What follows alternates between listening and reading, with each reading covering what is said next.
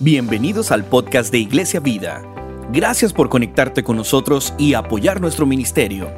Nuestro deseo es que este mensaje sea de bendición para tu vida y lo puedas compartir con alguien más. Si tienes preguntas o quieres contactarte con nosotros, visita tuiglesiavida.com. Ahora, disfruta del mensaje. Dios le bendiga, amado pastor. Mi pregunta es la siguiente. ¿Es correcto decir de que nos cubramos con la sangre de Cristo cuando oramos, orando por otra persona y la cubrimos con la sangre de Cristo. Gracias, bendiciones y espero su respuesta. Creo que para los padres es muy común decir, Señor, pongo a mis hijos bajo, bajo tu mano, los cubro con la sangre de Cristo en el nombre de Jesús. Pero la pregunta es esto bíblico o no. Vamos a responderlo. Esta es una frase muy empleada por muchos creyentes y es importante ver que lo que practiquemos sea conforme a la palabra de Dios y no sea algo que nosotros inventamos, como estaba platicando con los, los líderes de grupos de vida de Iglesia Vida y estaba preguntando cuántos de ustedes han escuchado el versículo que dice que dice de que ni una hoja cae de un árbol si no es por la voluntad de Dios. Y alguno que otro levantó la mano porque lo hemos escuchado y creemos que es en la Biblia se encuentra. Y les dije, "No, hermanos, esto no se encuentra en la Biblia, es una frase eh, me parece que es de, un escritor inglés que se llamaba Milton, eh, del Paraíso Perdido. Pero por otro lado, escuché también que, se escuchaba en El Quijote de la Mancha, de Miguel de Cervantes. Pero bueno, el punto es de que es una frase de la literatura, de algún libro literario, pero no de alguna obra literaria famosa antigua, pero no se encuentra en la palabra de Dios. Así como la frase de ayúdate que yo te ayudaré, tampoco se encuentra en la Biblia. Por supuesto que tiene una verdad de que Dios quiere que nosotros le obedezcamos, así que ayúdate que yo te ayudaré será, sería una frase que podría tener una cabida bíblica, pero no está en la Biblia en lo absoluto. Eh, de hecho, la Biblia nos habla que dependamos del Señor, que clamemos al Señor. Y claro que hay cuestiones que nosotros tenemos que hacer para obedecer a, a Dios en nuestras vidas. Y no podemos estar diciendo, Señor, dame un trabajo, te clamo por un trabajo y nosotros no vamos a buscar trabajo. Tampoco podemos decir, Señor, sana mi matrimonio y tratamos a nuestra esposa o a nuestro esposo de una forma irrespetuosa, de una forma que no es conduciva al amor o al perdón. Pues ahí aplicaría ayúdate que yo te ayudaré, aunque no es bíblico, ¿verdad? Pero sí tiene una cabida bíblica. Y, de, y de la misma manera, esta frase de me cubro bajo la sangre de Crito, es una frase que no, no es bíblica. vamos, a, vamos a verlo, pero vamos a analizarlo con cuidado. No hay antecedente bíblico para usar esta declaración en el Nuevo Testamento. O sea, en, las, en la palabra de Dios, en el Nuevo Testamento, no hay ninguna frase, ninguna ocasión en donde el apóstol Pablo dice, cúbranse bajo la sangre de Cristo o cuando enfrenten al enemigo o alguna opresión de Satanás en su vida, cúbranse bajo la sangre de Cristo. No existe tal expresión bíblica. Este, pero sí hay pasajes en la Biblia, por ejemplo, en el libro de Hebreos se nos habla de que eh, Jesucristo estableció un nuevo pacto basado sobre mejores promesas que las promesas del antiguo pacto eh, de, de, la ley, de la Torá. Por eso estoy haciendo esta serie de videos en estos tiempos sobre este movimiento falso que es reciente que tristemente está arrasando a muchos cristianos, así que mantente al pendiente de estos videos, de esta serie que estoy haciendo. Pero en Hebreos habla de que Jesucristo entró una vez y para siempre en el lugar santísimo.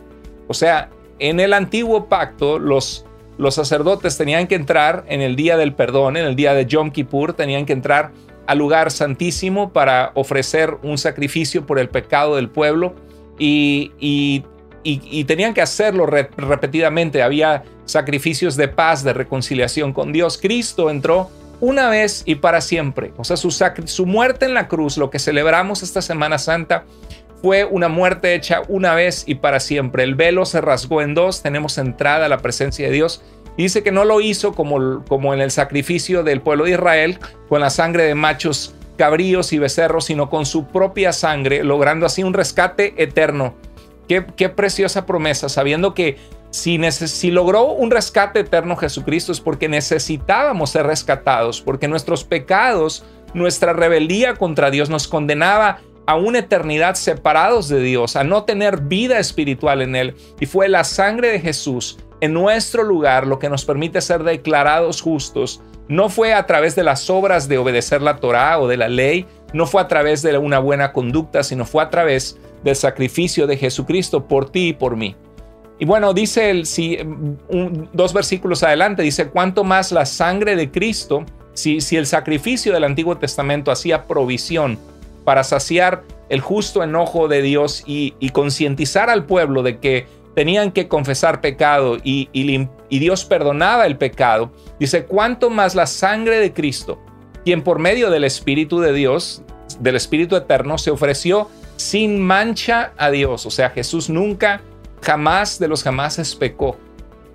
el, el, que no conoció pecado por nosotros fue, fue hecho pecado, cargó con nuestros pecados para que nosotros fuéramos hechos justicia de Dios en él. O sea, la justicia que Dios nos da, que Dios nos, nos, nos pone a nuestro favor, es la de Jesucristo, que vivió una vida perfecta y fue sacrificado por nuestros pecados. Dice que eso purificará nuestra conciencia de las obras que conducen a la muerte a fin de que sirvamos al Dios viviente. Pues aquí habla de que la sangre de Jesucristo tiene poder para purificar nuestra vida, nuestras conciencias, a fin de que sirvamos al Dios que vive, que existe para siempre. Sea, esa sangre que Jesús mm, dio en una cruz hace tanto tiempo atrás que hoy celebramos, fue lo que hizo la diferencia para que tú y yo podamos vivir una vida que agrada a Dios. Dice en 1 Pedro 1.18, ustedes, hermanos, nos habla a nosotros, fueron rescatados de la vida absurda que heredaron de sus antepasados. De verdad que vivimos muchas veces una vida vana en nuestras vidas y a veces la heredamos de nuestros padres, una vida donde hay inclusive pecados eh, en, en las generaciones anteriores de adicciones, alcoholismo, odio, rencor, una disciplina eh, sin amor en el hogar o, casos inclusive de, abuso eh, o vivir una vida pensando de que, de que solamente si tengo mi religión y, y, voy a misa a veces ya estoy bien con Dios o, o una vida realmente vana, absurda. Dice que le heredamos de nuestros antepasados y que el precio de nuestro rescate, lo que nos rescató, no se pagó con cosas que se, que se acaban en este mundo como el oro o la plata. Y dice el verso 19, sino con la preciosa sangre de Cristo. Cuando habla de preciosa es que tiene un precio invaluable.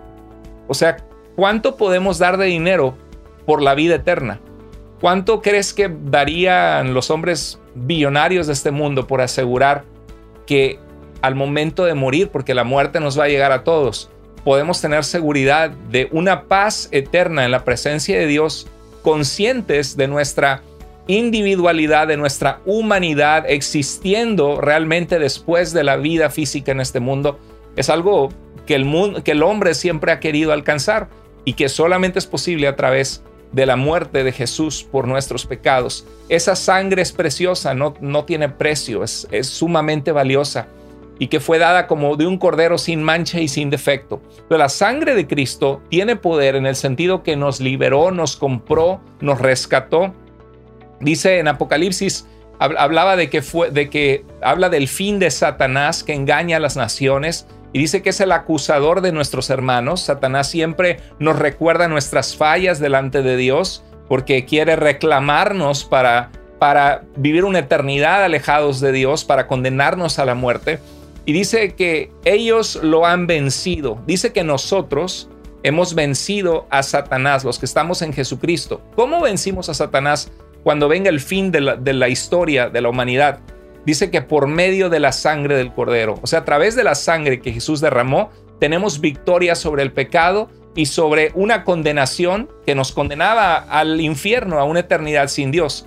Y dice, por el mensaje, dice que es por la sangre del cordero y por el mensaje del cual dieron testimonio. Qué precioso, ¿no? Por el, por el evangelio. Dimos testimonio, es que dimos eh, compartimos con otros lo que Cristo hizo en nuestras vidas y que Cristo vino a salvar, que vino a buscar y a salvar lo que se había perdido. Y dicen, no valoraron tanto su vida como para evitar la muerte. Habla en, en el libro de Apocalipsis un periodo de, de persecución de la iglesia. Esta es la literatura apocalíptica, un tiempo de persecución del pueblo de Dios.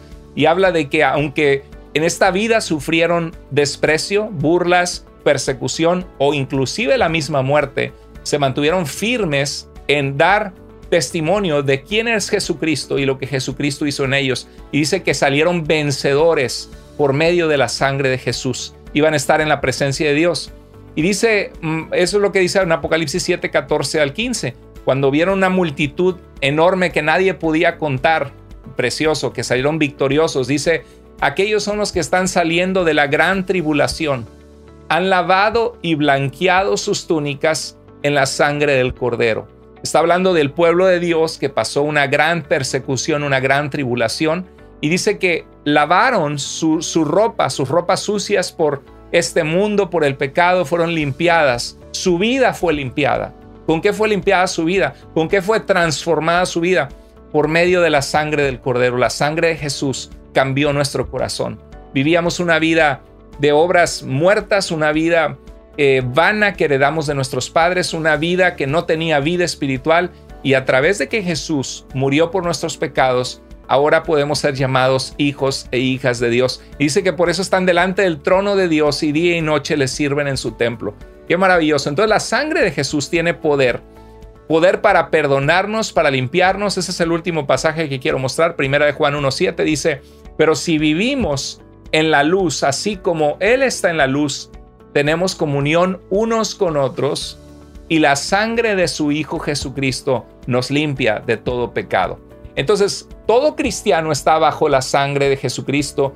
Todo verdadero cristiano que ha nacido de nuevo, que ha, habido un día que le entregó su vida a Jesucristo, que se arrepintió de sus pecados, que confió en la obra que Jesús dio en la cruz, extendiendo sus brazos y diciendo, consumado ese, he acabado la obra que vine a hacer para salvar al mundo. Todo aquel que ha reconocido a Jesús y que ha creído en Él y se ha arrepentido es un hijo, una hija de Dios y ha sido limpiado por la sangre de Jesús. Entonces en ese sentido, hermanos, sí podemos decir, estoy bajo la sangre de Jesucristo. ¿Por qué? Porque su sangre fue derramada por mí. Pero, pero, ojo, no hay antecedente bíblico alguno para esta declaración de, pero, pero sí lo que quieren dar a entender las personas cuando usan me curo bajo la sangre de Cristo, en pocas palabras están diciendo esto, me amparo bajo la salvación que he recibido por la sangre de Cristo que fue derramada a mi favor, que fue derramada por mí. O sea, en otras palabras, lo que estamos diciendo, o lo que dicen algunos, soy un hijo o hija de Dios perdonado por Cristo Jesús porque Él derramó su sangre por mí. Entonces, en ese sentido podemos decir, estoy cubierto bajo la sangre de Jesucristo. Pero no es una frase bíblica, no es una frase que, está en el Nuevo Testamento. Lo que sí no existe es cubrir a otra persona bajo la sangre de Cristo por protección.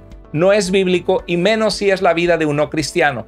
O sea, yo no puedo decir, cubro a mi tía en la sangre de Cristo en el nombre de Jesús. Yo no puedo decir, cubro a mi esposo que no es cristiano bajo la sangre de Cristo en el nombre de Jesús porque se empieza a usar como una especie de una declaración mágica o mística, pensando que cuando yo digo eso automáticamente la persona está bajo Cristo porque ya dije que está bajo la sangre de Cristo.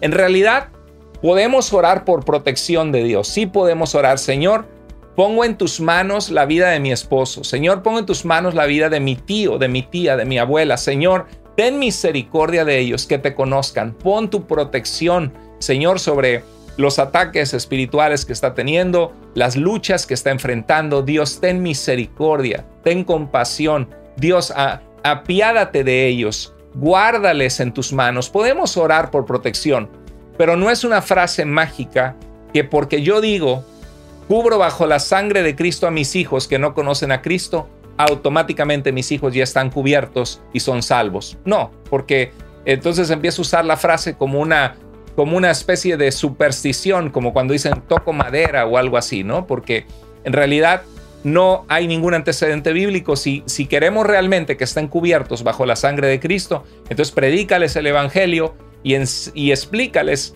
que es necesario arrepentirse, clamar a Dios para ser salvos y entonces sí van a estar bajo la sangre de Jesucristo.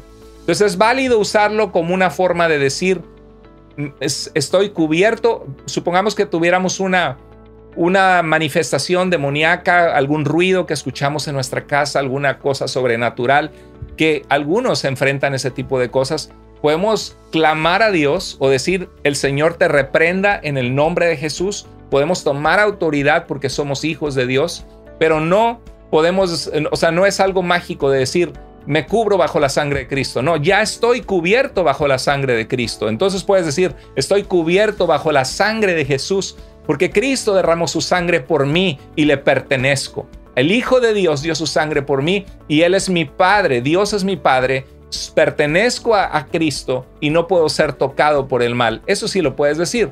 Entonces, puedes usarlo como una forma de decir que somos del Señor si estamos en Él, pero es muy importante entender lo que estamos diciendo y no repetir la frase como una mera fórmula de protección contra el mal. Entonces cuidemos de no usar lo cubro bajo la sangre de Cristo, me cubro bajo la sangre de Cristo como una especie de declaración mágica.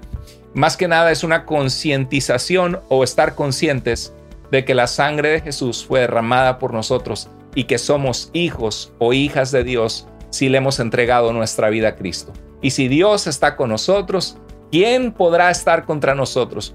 porque mayor es el que está en nosotros que el que está en el mundo.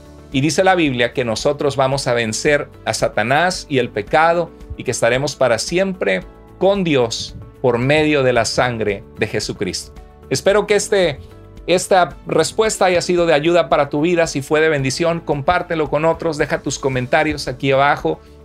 Continuemos invitando a otros a suscribirse al canal y mantengámonos al pendiente de los programas cada vez que surgen y sobre todo mantengámonos tomados de la mano de nuestro Dios, compartiendo el Evangelio, orando por nuestros hermanos, viviendo vidas que agradan a Dios porque el Señor viene y tenemos que estar preparados. Les mando un abrazo, que pasen muy, muy buenas noches. Gracias.